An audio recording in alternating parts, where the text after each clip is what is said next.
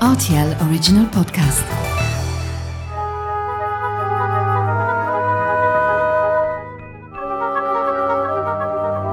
La route des vins du Luxembourg. Bonjour Corinne Cox, comment vas-tu? Bonjour, bah merci, ça va très bien, merci. Merci hein, de me recevoir ici au domaine euh, Laurent et Rita Cox, donc à, à Rémiche, hein. c'est comme ça qu'on l'appelle encore. Oui, euh, oui, parfois. Parce que c'est une euh, affaire de famille, il faut. C'est ça, c'est ça. Donc euh, parfois on, on utilise l'abréviation qui est LR Cox Ouais. parce qu'il y en a les nouveaux clients qui regardent que seul les- seulement les, les étiquettes et donc ils n'ont pas de nom directement sur sur l'étiquette. Donc oui, donc c'est les deux qui qui sont familiers. Donc LR Cox et Laurent et Rita Cox. Bah justement, on va parler de, de l'histoire, de cette histoire de, de famille, de ces caves qui remontent maintenant à quelques générations, hein, c'est ça. hein? C'est ça. Donc, euh, il faut quand même dire que c'était plutôt la viticulture euh, qui était au centre de, de l'activité de- des, des anciennes générations.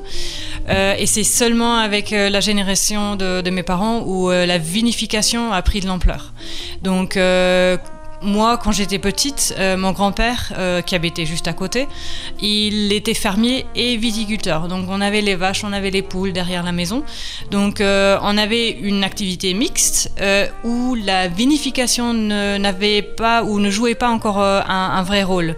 Et donc, c'est seulement avec la génération de mes parents qui ont repris le, le domaine de, de mes grands-parents, où ils se sont vraiment concentrés sur viticulture et vinification. Donc, du coup, euh, le focus a changé un tout petit peu par rapport euh, à la génération de mes grands-parents. Et.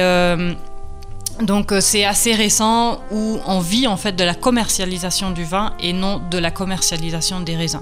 Comment ça se passe quand on doit muter de la culture vers la vinification? C'est quelque chose qui s'apprend à l'école ou pas? Mon père, il a fait des études pour justement euh, s'approcher de la vinification. Au début, c'était pas beaucoup au niveau euh, nombre de bouteilles, et puis euh, avec les années d'activité, on a on a on, on a augmenté jusqu'à 12 hectares de vignes, et donc bien sûr toutes les vignes sont sont aussi vinifiées à la maison et vendues à la bouteille. Comment a commencé ton aventure personnelle avec la vigne? Euh, alors chez moi, euh, c'était une évolution, on va dire comme ça, parce que j'ai fait des études de biologie moléculaire. Donc au début, c'était pas forcément le but d'aller euh, vers l'œnologie, mais plutôt la biologie de manière générale. Et c'était pas clair au début si je reprenais le domaine ou pas. Donc c'était vraiment une, décision qui s'est prise beaucoup plus tard en fait. Donc j'ai travaillé déjà dans différents domaines et c'est seulement il y a quelques années où j'ai pris euh, la décision de, de continuer euh, l'histoire familiale. Alors, quelle est la surface cultivée aujourd'hui? Où en est finalement le, le domaine en, en termes de chiffres? Ouais. Donc aujourd'hui, on travaille sur 12 hectares. Euh, donc avec des, cépages très différents. Euh, c'est ça aussi qui caractérise un peu le domaine. Donc euh, c'est la variété des cépages, mais aussi la variété des produits. Donc on essaye vraiment de valoriser chacun des produits ou des cépages dans différents produits. Donc pas forcément, pas forcément juste un cépage qui donne juste du vin, mais parfois on a le même cépage qui se retrouve en crément, en vin tranquille, en vin doux même aussi. Donc euh, on essaye euh, de, euh, de donner, bah, de montrer toutes les facettes d'un d'un seul cépage en différents produits. Le Luxembourg est un pays qui est habitué à travailler sur du monocépage. Est-ce que toi, tu, outre le crément bien sûr, tu travailles sur de l'assemblage?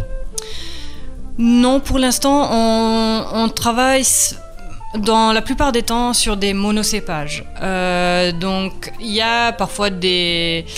Voilà, parfois on, fait des assemblages, mais c'est plutôt au niveau des créments où on le fait plus souvent. Euh, et puis euh, sur les vins tranquilles, on reste pour l'instant très monocépage encore. Alors c'est très intéressant ce que tu disais juste avant. en plus, tu es fan de, de, biologie moléculaire. Comment est-ce qu'on peut traduire aujourd'hui? Prends-moi un cépage en exemple et de quelle manière tu as réussi à le décliner finalement sous plusieurs facettes? Euh, bah, je prendrais peut-être le pinot blanc, un, cépage euh, qui est qui, qui, n'est pas forcément euh, dans la tête de, de- des clients quand ils viennent déguster, mais justement le pinot blanc c'est quelque chose qui se traduit très très bien dans différentes vinifications. Donc le pinot blanc, ce qu'on fait bien sûr c'est le crément et un vin un vin blanc classique, on va dire, un vin sec classique. Euh, mais on en fait aussi des vendanges tardives. Et euh, ce qui est peut-être aussi une spécialité de la maison, c'est les vins oranges. Donc euh, ce qu'on fait avec le pinot blanc, c'est des vins oranges, c'est-à-dire qu'on applique la méthode des vins rouges sur les cépages blancs. Euh, en pratique, ça veut dire qu'on euh, fait une macération des vins blancs, c'est-à-dire que les, les, baies ou les raisins euh, sont macérés dans le, dans le mou de, du, du, raisin pendant un certain temps. Donc ça peut être quelques semaines, mais ça peut aller jusqu'à quelques mois.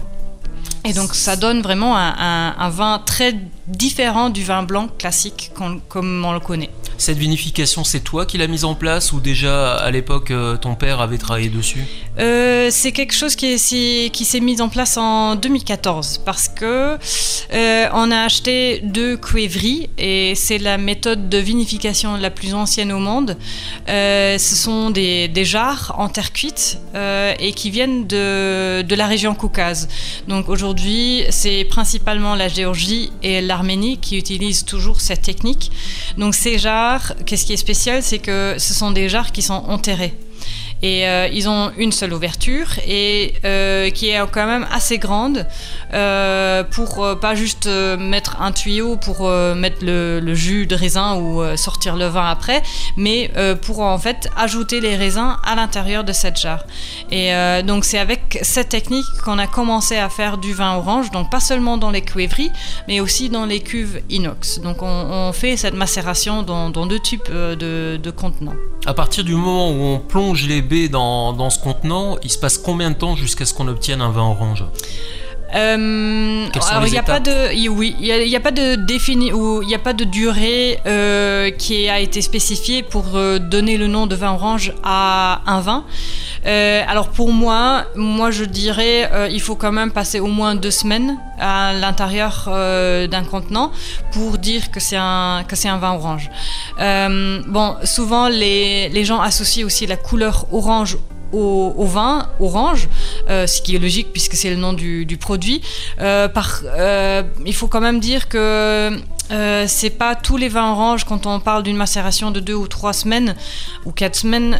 cette couleur orange, c'est peut-être pas forcément orange, mais je préfère parler d'une couleur ambrée. Mais donc c'est plutôt la, tanicité du vin euh, et, l'aromatique du vin qui va définir qu'il s'agit d'un vin orange et pas forcément la couleur. Alors, d'un point de vue couleur, on, le disait, on est sur quelque chose d'ambré. Euh, qu'est-ce qu'on recherche d'un point de vue aromatique dans ce type de vin? À quoi ça ressemble? Euh, comme les raisins sont à l'intérieur du, mou de raisin ou euh, plus tard dans le vin, en fait, euh, ce contact fait que on va ressortir des, des de l'aromatique, mais aussi des tanins de, la peau dans, dans, le, dans le vin.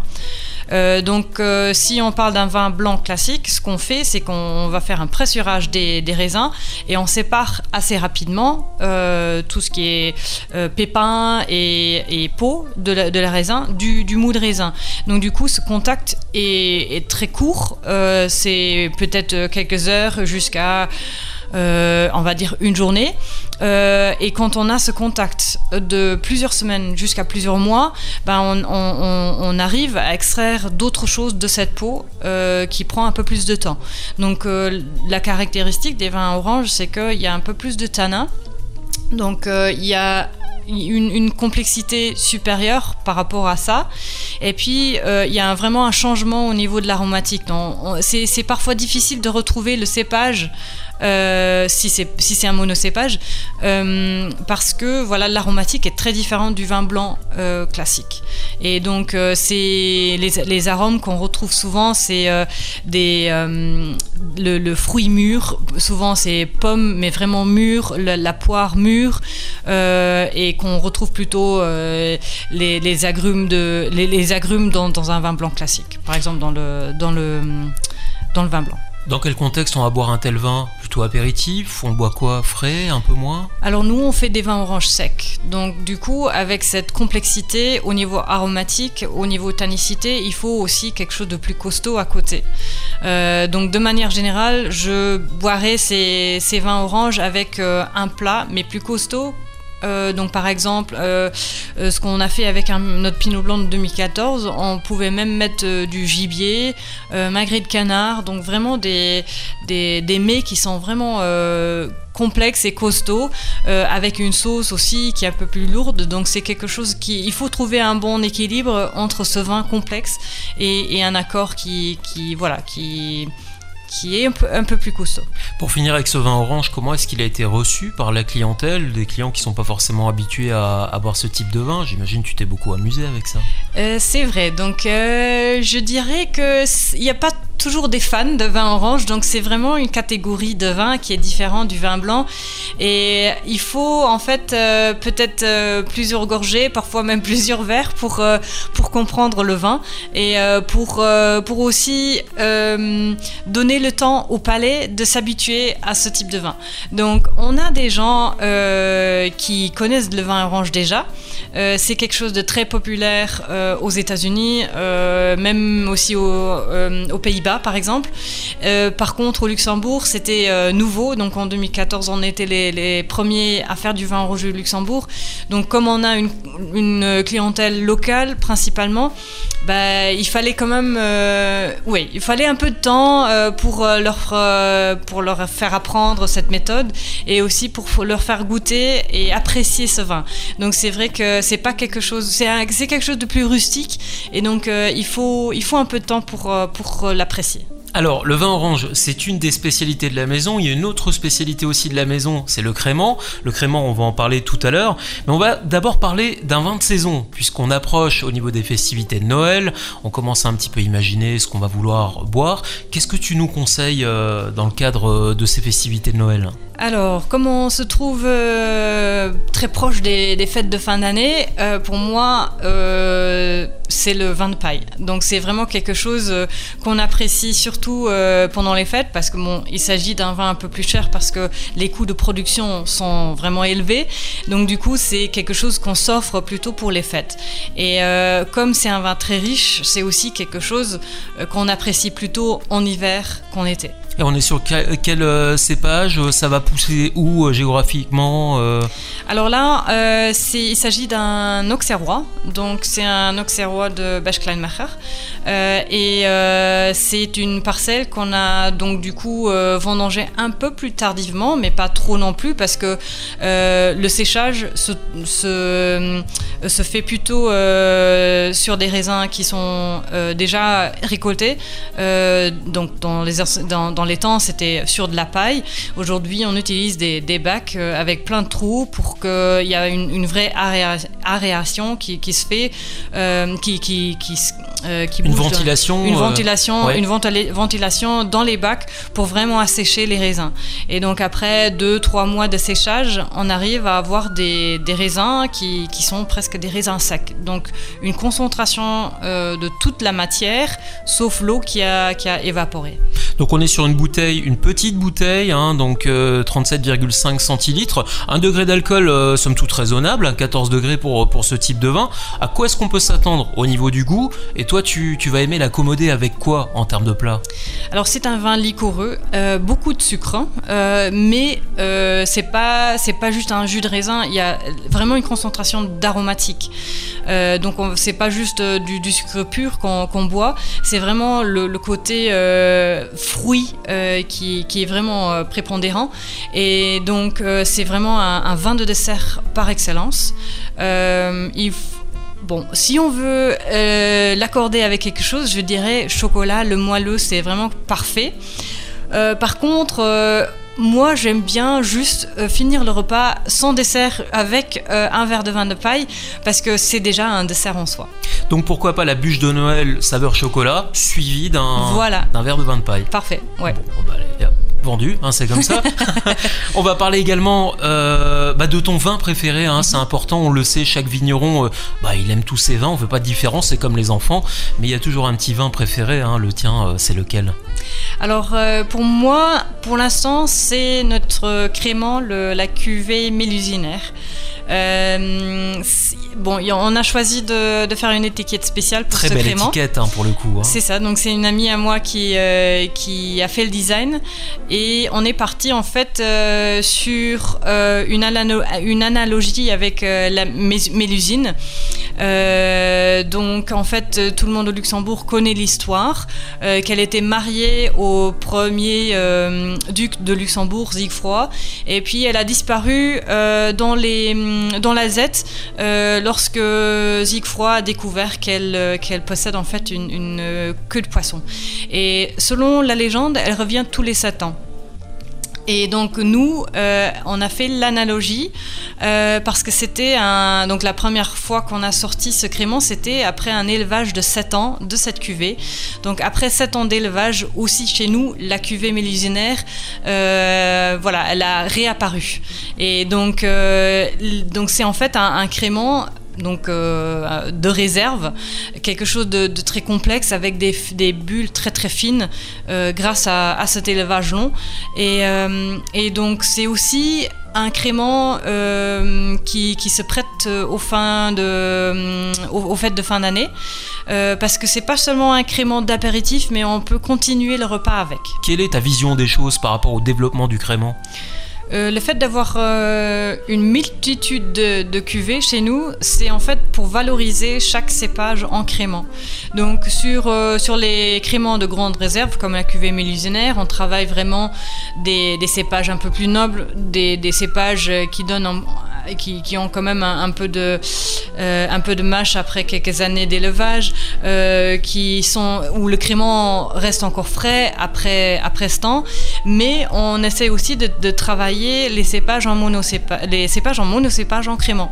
Donc euh, c'est pas seulement les, cépages classiques qu'on a l'habitude de retrouver dans les créments, comme le Riesling, le Pinot blanc, Chardonnay, Pinot noir, euh, Pinot gris aussi, Pinot blanc bien sûr, mais on travaille aussi par exemple l'Elpling, le Rivaner, donc des cépages euh, qui sont un peu oubliés et qu'on valorise aussi en crément. Et donc, euh, heureusement que les, les, euh, les clients aussi valorisent ce travail euh, avec ces cépages un peu méconnus au Luxembourg. Bon, pas méconnus, mais qui ont quand même... Bah, disons que ce sont des cépages connus, qui connus, ont mais- existé par le passé, mais alors qui ont- c'est complètement inédit de... de- Voilà, et qui ont un, un peu une mauvaise image euh, au Luxembourg. Oui. Euh, et donc, on essaye de retravailler ces cépages pour, euh, pour montrer aux gens, bah, si on fait de la qualité, on- aussi un Alping ou un Rivaner peuvent donner des, des, des super vins euh, de, de qualité, vraiment. Tu es jeune aujourd'hui, comment est-ce que tu imagines euh, le, la suite de, de la production, du domaine? Tu as déjà ta, ta petite idée Il y a un changement climatique. euh, nous aussi, en tant que vignerons, on doit s'y adapter. Euh, et pour moi, euh, une des clés, ce sera la vitiforesterie, c'est-à-dire créer de la, biodiversité dans, le- dans les vignes, de la polyculture, donc pas seulement se concentrer sur les monocultures de vignes, mais intégrer d'autres cultures, euh, donc à un moment donné planter des arbres dans les vignes. Euh, ce qu'on a essayé déjà aussi, c'était de semer des légumes. Donc on a eu de, belles récoltes de légumes dans les vignes. Donc utiliser cette surface qu'on a à notre disposition, euh, l'utiliser vraiment au maximum et valoriser tout ce qu'on peut planter et récolter dans les vignes. Beau projet, en tout cas, à venir. Merci beaucoup, Corinne Cox, je le rappelle, du domaine Cox, ici à Rémiche. À très bientôt, Corinne. Merci beaucoup, Merci. à très bientôt. Au revoir.